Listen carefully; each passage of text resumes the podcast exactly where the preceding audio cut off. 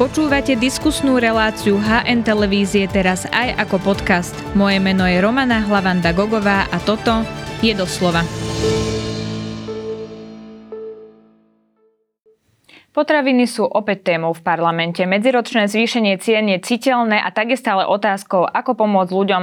Poslanecké návrhy však zhodne kritizujú zamestnávateľia aj odborári, pridajú sa k ním aj potravinári, to sa budem pýtať riaditeľky Potravinárskej komory Slovenska Jany Venhartovej. Vítajte v relácii doslova. Dobrý deň, ďakujem za pozvanie. Pani Venhartová, tak návrhy napríklad na cenovú reguláciu alebo strop v prípade marží to navrhujú e, Smer a Hlas. A tieto návrhy práve skritizovali teda odborári, ale teda aj zamestnávateľské zväzy v tomto majú teda ojedinele jednotný pohľad. Ako sa na to vy pozeráte ako potravinári na tieto návrhy?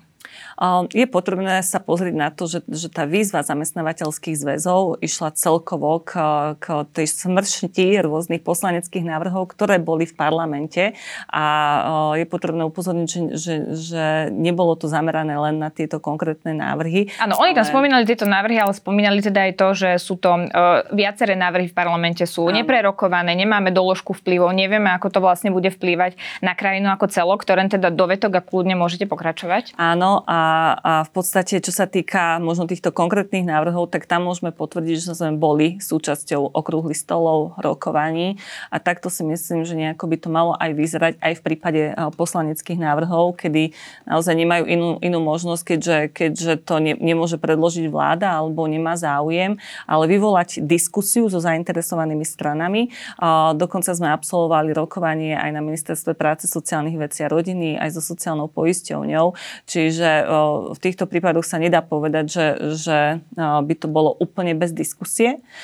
Samozrejme, každom poslaneckom návrhu treba zvážiť dopad, či už na štátny rozpočet, na podnikateľské prostredie ako také a, a naozaj v rámci tej legislatívnej smršti, čo, čo v parlamente vidíme a videli sme v minulých mesiacoch, je potrebné povedať, áno, treba sa zastaviť a treba si nejako ustáliť pravidla toho, aby, aby nám neprechádzali zákony, o ktorých nevieme reálne dopady na podnikateľské prostredie. A verejný rozpočet, alebo teda verejné financie Slovenska lebo to vieme, že samozrejme na to má veľký vplyv, upozorňovala na to aj vláda a premiér. Ale keď sa pozrieme na konkrétne teda reguláciu cien alebo stropovanie marží, na toto máte aký pohľad? Malo by to zmysel? Lebo to, čo hovoria odborníci, je, že sme tu mali príklady krajín, ktoré to spravili, nemalo to dobrý dopad a práve, že sa to mohlo predražiť. Niektoré potraviny sa mohli predražiť, obchodníci na to upozorňujú, že nakoniec môže chudobný človek zaplatiť ešte viac za potraviny.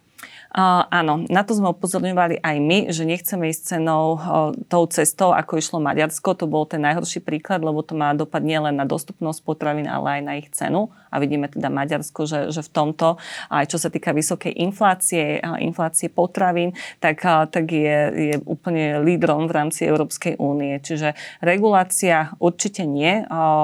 Čo si vieme predstaviť je naozaj monitorovanie toho cenového vývoja a, a v prípade, že, že dôjde k nejakým tým uh, výrazným výkyvom, uh, tak máme tu predsa naozaj tie cenové orgány uh, podľa existujúcich právnych predpisov, ktoré v tomto môžu zasiahnuť. Stalo sa to už aj, už aj v minulosti, takže uh, vždy je treba využiť tie, tie uh, existujúce hej, procesy, ktoré máme, existujúce zákony a k nejakej regulácii by sme mali dôjsť až vtedy, keď, keď si povedal, povieme, že, že nefungujú alebo, alebo niečo tam proste uh, nie je dobré v tom zákone. Uh-huh. Smeru dnes v parlamente prešiel jeden z návrhov, ktorý priniesli na túto schôdzu alebo na toto rokovanie parlamentu. Na toto sa ako pozeráte?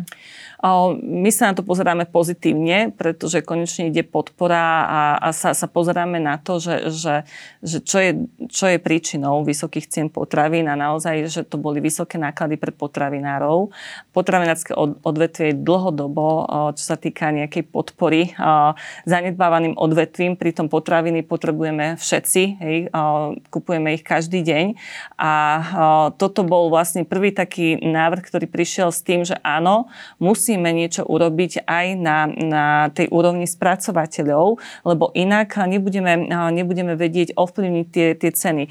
Úplne najhoršie je to, keď, keď chceme riešiť tie ceny už na pulte, hej, ale neriešime príčiny. To znamená, že každý, aj, aj dobrý, dobrý manažer alebo hospodár sa pozrie na to. Nemôžeme už teda sa uspokojiť s tým, že, že dobre, ako nejako to prehrmelo a, a možno podporíme tie, tie nízkopríjmové skupiny nejakým jednorazovým príspevkom, čo je tiež veľmi dôležité, ale to má na starosti Ministerstvo práce, sociálnych vecí a rodiny.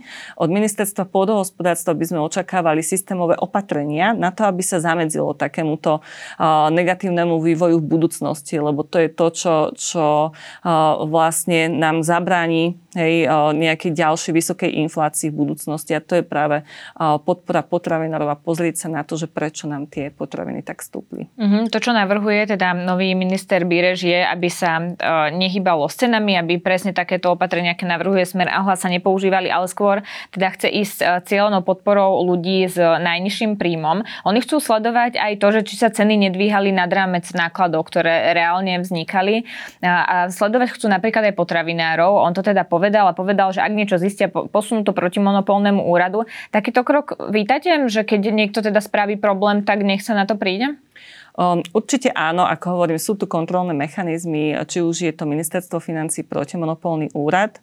Musím povedať, že, že nejaký takýto, takúto domácu úlohu si už urobil Český protimonopolný úrad, ktorý urobil to šetrenie na trhu, či nedošlo k porušenie, porušení pravidel hospodárskej súťaže a, a skonštatoval, že nie, že došlo k premietnutiu všetkých nákladov. Tam je dôležité pripomenúť ale aj to, čo sa spomína v, v správe, ktorú schválila vláda včera v, v stredu, že potravinárske odvetvie je celkovo odvetvie, ktoré má veľmi nízke marže. To znamená, že keď sú nízke marže, tak akékoľvek výkyvy, čo sa týka nákladov, jednoducho my musíme preniesť do našich odbytových cien. Kdežto v tých odvetviach, kde je možno vyššia marža, tak, tak dokáže to ustať podnik aj bez zvýšenia tých svojich odbytových cien. Rozumiem, čo hovoríte. Očakávate teda, že nič nezistia a nič na potraviny novinárov teda neposunú tomu protimonopolnému úradu? Nemyslím si, že by išlo k nejakému naozaj eh, konaniu v rozpore s ochranou hospodárskej súťaže. To znamená, že by boli nejaké kartelové dohody alebo zneužitie dominantného postavenia. Aj v tom našom segmente je, je vysoká konkurencia a eh, naozaj eh, sú objektívne zvýšené náklady, či už minulý rok. Teraz musíme vidieť, ako sa naozaj tomu sa dostaneme, vyvíjajú čo ceny surovín.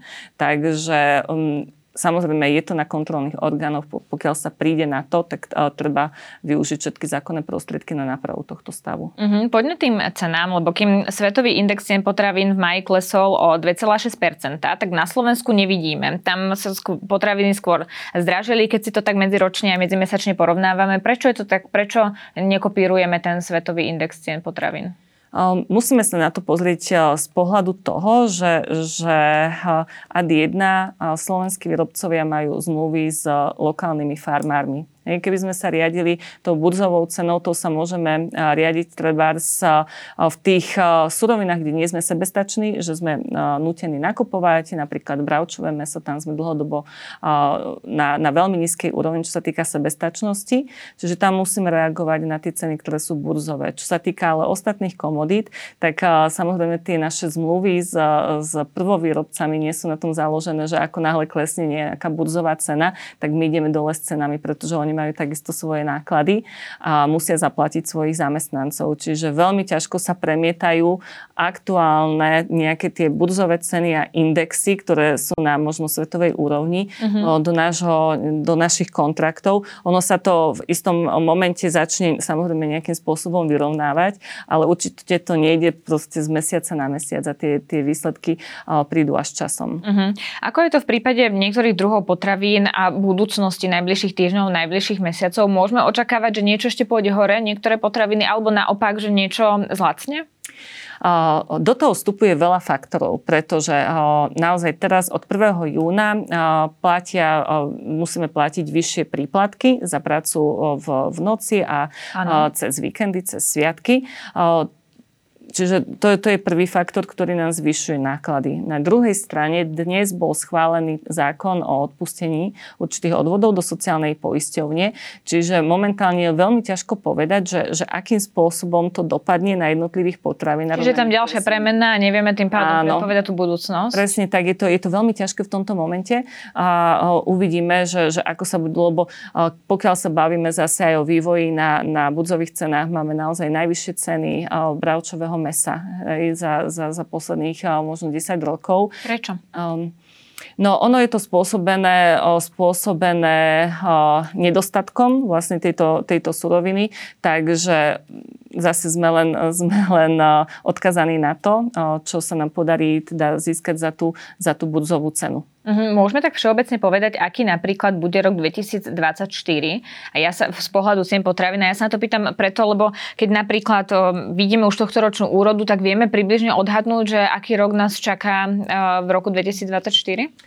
Naozaj je to, je to veľmi ťažko, pretože je tam samozrejme veľa premenných. Ako sa podarí Adidna predať aj farmárom tú, tú starú úrodu, čo urobí zase hej, obilie, obilie z Ukrajiny, ako sa podarí nastaviť zase tie, tie cesty, aby, aby nekončilo treba tu Mm, je to, je to všetko, všetko otázne a naozaj už z tých minulých rokov sme sa poučili, že naozaj nikto nečakal, že vypukne vojna na Ukrajine a vlastne pomaly z mesiaca na mesiac nám to zastavilo alebo obmedzilo nejako svetový obchod s potravinami. Mm-hmm. Takže že predpokladať nejaký ďalší vývoj ešte teda v roku 2024 je pre nás veľmi skoro. Ale ja rozumiem, že je ešte 6. mesiac a nie celý rok za nami, ale aký bol vlastne tento rok z pohľadu vývoja cien cien, že o akom medziročnom navýšení sa vlastne bavíme. Keď príjem do obchodu, tak o čo sú potraviny drahšie, ako keď som prišla minulý rok v tomto čase mm. do mhm. obchodu? Vlastne tá inflácia sa pohybovala v, ešte v tých prvých mesiacoch na úrovni možno 29%. Teraz to postupne klesá, pretože sa dostávame do porovnania s obdobím, kedy už začali minulý rok Rast, ceny, mm. ceny rásť. Takže predpokladá, že, že naozaj tá, tá vysoká inflácia, ktorú sme mali na potraviny, ceny bude postupne klesať práve kvôli tomu medziročnému porovnaniu, ako, ako rastli ceny, ceny potravín. Stále sa bavíme o tom, že ju máme skoro najvyššiu po Maďarsku v rámci celej Európskej únie. A to vieme povedať, prečo to tak je na Slovensku? Tých dôvodov je, je viacero. Samozrejme závisí to aj, aj teda spomínajú to tie materiály z, z okrúhlych stolov od toho, aké máme výkonné hospodárstvo HDP, aké máme silný potravinársky priemysel, lebo v krajinách, kde naozaj je silný ten potravinársky priemysel, nebola inflácia potravín taká vysoká. A naozaj to, že máme len 40% domácich potravín a všetko ostatné musíme dovážať, to znamená, že sme závislí od ceny, za ktorú, za ktorú to sem dovezieme. Mhm, môžu sa ceny ešte dostať na tú úroveň spred toho, ako to začalo zdražovať jeseň 2021, kedy sa pomaličky začali tie ceny hýbať, alebo je toto nepredstaviteľné, že by klesli až tak nízko? Je to nepredstaviteľné. My sme už naozaj ešte pred vypuknutím vojenského konfliktu na Ukrajine upozorňovali, lebo vtedy už začínala energetická Áno. kríza, že, že naozaj era lacných potravín sa, sa skončila. To znamená, že, že predpokladať, že sa naozaj tie ceny e, vrátia možno na toto obdobie e, celoplošne e, je, je, je nereálne, absolútne.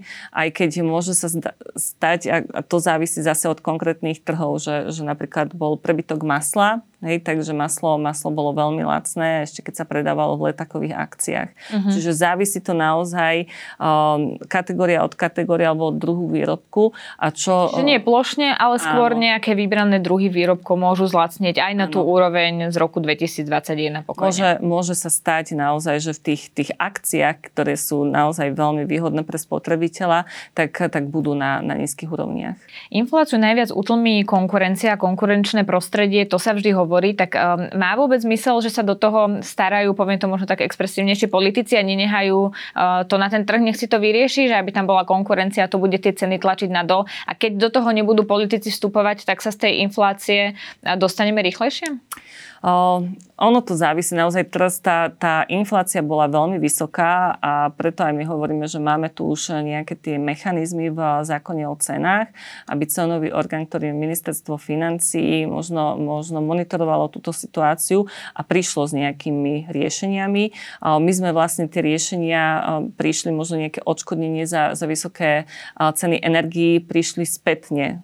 My vlastne musíme zvýšenie cien voči obchodným reťazcom oznámiť 60 dní predtým. Čiže nie je to tak, že, že by sme sa rozhodli zo dňa na deň im povedať. Samozrejme pri znížení cien, cien sa to dá, že zo dňa na deň tam tá 60-dňová lehota neplatí, alebo samozrejme reťazce vždy sú radi, keď, keď sa im tie naše nákupné ceny znížia. No ale, čiže my musíme predpokladať dopredu. Hej, nemôžeme, aj, aj ten, ten minulý rok boli tie schémy na odškodnenie oznámené veľmi neskoro spätne. To znamená, že sme s tým nemohli počítať a museli sme, museli sme naozaj kalkulovať s tými zvýšenými nákladmi a s tým predpokladom, že čo bude ešte do konca, do konca roka. Ceny sa tvoria zo spodu. To znamená, že, že naozaj riešenie na, na tom uh, už konci nikdy nie je dobré, lebo, lebo niekde, niekde nám to vystúpi potom vysoko alebo, alebo sú, sú tieto potraviny nedostupné. Čiže naozaj ten zodpovedný prístup je taký hľadať príčiny inflácie a, a snažiť sa ich nejakým spôsobom eliminovať do budúcna, aby, aby sme zase neboli, neboli nejakým, nejakým hej, úvodzovkách primátom v rámci Európskej únie, čo sa týka najvyššej ceny alebo najvyššej inflácie. Čiže má zmysel podporovať napríklad prvovýrobcov, podporovať tých, ktorí vyrábajú, produkujú. tvoria, produkujú, ako ano. potom riešite, že máme drahé maslo alebo rožky v obchodoch. Presne tak, tá analýza toho, že, že aké boli vstupy do výroby, koľko sa podielajú, ja neviem, suroviny, energie na, na celkových nákladoch alebo mzdy, uh-huh. tak tá bola robená vlastne posledné dva mesiace. A toto sa malo urobiť možno už pred, pred rokom, rokom a pol, aby sme vedeli včasne zasiahnuť a, a urobiť nejaké opatrenia. Rozumiem. Pani Venhartová, ono, keď sú ťažké časy, keď je inflácia, zlá ekonomická situácia, tak ono sa to väčšinou prejaví aj v tom, že sa siahne na kvalitu receptúry nejakého výrobku, alebo že napríklad sa predáva ten istý výrobok, ale má menšiu gramáž, aj keď sa predáva napríklad za e, rovnakú cenu. A to sú tie e, podobné veci, s ktorými sa stretávame. E, ako výrazne sa to vlastne prejavilo na Slovensku? Vieme toto povedať? Ťažko povedať, že, že akým spôsobom. Samozrejme zaznamenávame to, že, že je nižšia gramáž, alebo naozaj sa, sa musí pozrieť ten výrobca aj na, na zloženie výrobku pretože tie ceny už sú, sú také vysoké, že sa dostávame do štádia, že, že, že už keď premietneme všetky náklady, tak jednoducho budú nepredajné tie ceny. Čiže musíme sa pozrieť na to, že ako, ako sa prispôsobiť tomu, že, že aby tá cena bola stále priateľná. Uh-huh. Samozrejme, vždy je to o riadnom označení výrobku, že, že musí tam byť skutočná, skutočná gramáž napísaná trebárs.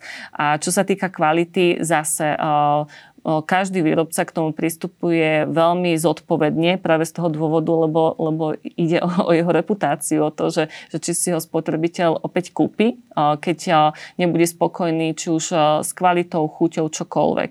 Takže naozaj... Môže presať len na iný výrobok a už sa vlastne nevráti. Presne, presne tak. Takže nie je to tak, že, že za každú cenu teraz ideme znižovať kvalitu, ale každý výrobca to určite veľmi dôsledne zvážuje, že čo to bude mať a aký dopad na spotrebiteľa spotrebiteľa. Keď ste povedali, že ide o jeho reputáciu, tak pritom mi napadlo, keď sme tu mali kauzu s ukrajinským obilím, tak sa vlastne skloňovalo, že ukrajinská lacná pšenica radšej teda nakupujú tu, aj keď nesplňa štandardy Európskej únie, pretože je lacná a je to tak výhodné. Ako veľmi to poškodilo ten konkrétny mlyn, na ktorý sa vlastne ukázalo prstom? Ehm, ťažko povedať. Ehm, ehm, určite aj, aj ten konkrétny výrobca sa tomu, sa tomu bránil. Boli tam nejaké, myslím, že aj, aj tlačové konferencie spolu s ministerstvom pôdohospodárstva. Kde sa upokojovala situácia? Presne tak. To znamená, že, že naozaj treba, treba dôsledne každý výrobca, keď si nakupuje suroviny, tak, tak je zodpovedný za to, aby tie suroviny boli bezpečné, takisto ako výsledné potraviny. Čiže je to na, na každom výrobcovi, ako má nastavené no, tie, tie svoje parametre kontroly.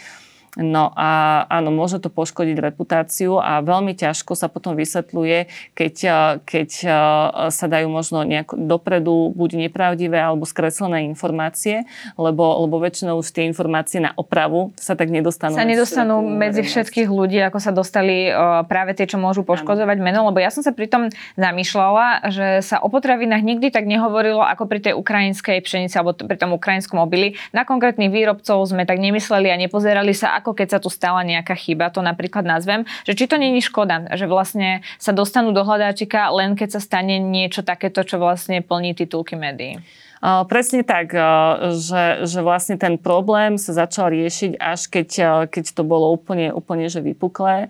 A my ako, ako výrobcovia potravín sme medzi takými mlínskymi kameňmi. Na jednej strane máme farmárov, máme uzatvorené zmluvy na dodávky, chceme podporovať produkciu tých polnohospodárských plodín na Slovensku samozrejme, ale tá cena musí byť natoľko konkurencieschopná, aby sme my dokázali zase splniť očakávania obchodných reťazcov ktoré neustále hovoria, že slovenské potraviny sú drahšie ako tie dovezené, hej, v niekoľkých dokonca desiatkách percent. Čiže, čiže tiež berú kvôli tomu slovenských, od slovenských potravinárov, pretože chcú prinášať aj slovenskú produkciu, chcú tu podporovať, podporovať výrobu. Na druhej strane naozaj ten fakt je, že my cenovo nie sme konkurencieschopní. Aj voči, voči teda tým, tým susedným štátom, ktoré dokážu vyrobiť lacnejšie, majú Bo tam je väčšia podpora štátu? Majú väčšie podpory štátu, takže, takže potom sa nemôžeme čudovať ani potravinárom, keď si hľadajú zdroje vlastne tých surovín, aby, aby dokázali vykryť straty, aby nemuseli treba sprepúšťať alebo zatvárať. Máme takú, takú štatistiku, že naozaj došlo oproti roku 2018 nejakému 10-percentnému poklesu množstva firiem na Slovensku, ktoré sa zaoberajú potravinárskou výrobou. Mm-hmm. To znamená, že naozaj tie malé a stredné podniky majú, majú aj kvôli tej veľmi nízkej maržovosti v našom odvetvi veľký problém prežiť a naozaj ako pozerať sa na to, že zažehnáme situáciu tým, že prispejeme najzraniteľnejším skupinám. Áno, z pohľadu spotrebiteľa určite áno, ale treba sa pozerať, hovorím, opakujem znovu na, na tie príčiny inflácie a treba práve podporiť potravinársky priemysel, bol dostatočne silný. Uh-huh. Na začiatku roka sa skloňovali informácie o tom, že by mal prísť teda lacný reťazec na náš trh. Čo by to vlastne znamenalo pre slovenských potravinárov? A ja sa na to pýtam aj kvôli tomu, že teda na Slovensku máme, myslím, že nejakú 40-percentnú potravinu sebestačnosť, myslím, že aj vy ste to už spomenuli. Pretože Slováci často hovoria, že si vyberajú výrobky podľa toho, že kde boli vyrobené, kde boli vyprodukované a že idú po tých slovenských výrobkoch. Ale realita v tých reťazcoch je, že siahajú predsa po cene. Čiže môže toto to zhoršiť situáciu slovenských potravinárov? Určite áno. Presne ako, ako ste to povedali, že, že ten lokál patriotizmus na Slovensku je veľmi malý a v súvislosti aj s vysokými cenami potravín naozaj už, už spotrebiteľ sa pozerá len na cenu. Už to, odkiaľ je ten výrobok, nehrá pre neho úlohu. Dokonca sa viac predáva teda vyslovene v predajných akciách rôznych letakových. To znamená, že, že ak sa vrátime k tomu, čo som povedala pred chvíľou, že slovenské potraviny pri nákupe sú, sú drahšie ako dovezené, tak pokiaľ by prišiel nejaký diskontný reťazec, ktorého, ktorého hlavnou politikou je zase ísť, ísť alebo oslovať spotrebiteľa najnižšími cenami, tak, tak je veľký predpoklad, že, že si bude voliť výrobky, ktoré, ktoré vie doviezť lacnejšie zo zahraničia, ako teda nakupovať od slovenských potravinárov. A zmenilo sa spotrebiteľské správanie? Máte o tom nejaké dáta? Dáta, lebo toto mi príde, že je taký známy fakt už dlho, že hovoríme, že si vyberáme slovenské výrobky, ale siahame po tých najlacnejších, tak ešte sa to zhoršilo, nejak zmenilo? Zmenilo sa to, určite k tomu prispeli tie, tie vysoké ceny, znižuje sa spotreba, aj keď konkrétne dáta momentálne je veľmi ťažké povedať, lebo sa budú zverejňovať vlastne až v auguste štatistickým úradom, ale samozrejme, že to vidíme aj v rámci potravinárskej produkcie, že, že spotreba sa znižuje, že prechádzajú naozaj spotrebitelia len na tie akciové ceny, akciové letáky sú naozaj určité kategórie tých základných potravín, kde sa predávajú tie výrobky len v, v letakových akciách. Takže naozaj tá, tá situácia, veríme aj, že z pohľadu spotrebiteľa, konec koncov aj my sme spotrebiteľa, spotrebiteľa nie je, nie je jednoduchá a dúfajme, že, že sa podarí nejakým spôsobom stabilizovať. Uh-huh. To, čo sa ešte tak cyklicky zvykne spomínať na Slovensku, je nedelný zákaz predaja. Ono sa to už tak viackrát objavilo a, a potom to zase vyšumelo. Vy ako vnímate takéto nápady? A či by to vôbec ovplyvnilo slovenských výrobcov potravín, keby bol nedelný zákaz predaja? Či očakávate nejakú zmenu spotrebiteľského správania napríklad? My sme boli proti tomuto no, opatreniu, aj keď naozaj nás sa priamo nedotýka, ale, ale naozaj e, vlastne takýmto spôsobom brániť, keď e, spotrebiteľ chce si nakúpiť, tak e, nech si nakúpi. Z pohľadu možno tých zamestnancov, tak tí, tí sú aj radi, že si môžu privyrobiť, pretože sú tam vysoké, vysoké príplatky, ale zase ide o nejakú tú dostupnosť, lebo vidíme, že keď sú napríklad nejaké sviatky, tak, tak spotrebiteľe majú tendenciu nakúpiť si oveľa, oveľa viac, čiže potom by to mohlo mať dôsledok na nejakú dostupnosť výrobkov, čiže by sme museli v každom prípade nejakým spôsobom prispôsobiť aj, aj logistiku, hej, čo, sa týka, čo sa týka výroby, ale uh, zase z pohľadu možno tých čerstvých potravín, jednoducho tam spracovanie mlieka alebo mesa, tak tam to prebieha neustále. To, to nie je o tom, že, že teraz by sme zatvorili prevádzku alebo, alebo niečo na víkend. Takže, takže takéto nejaké zase trhové zásahy, ktoré nemusia byť, lebo momentálne už kto nechce mať otvorené, tak nemusí mať otvorené, tak podľa nás to bolo naozaj úplne zbytočný, zbytočný návrh. Tak uvidíme, či to ešte niekedy bude téma a ako sa budú politici pozerať na celý tento segment. Ďakujem veľmi pekne, že ste si na nás našli čas. To bola riaditeľka potravinárskej komory Slovenska Jana Venhartová. Ďakujem veľmi pekne.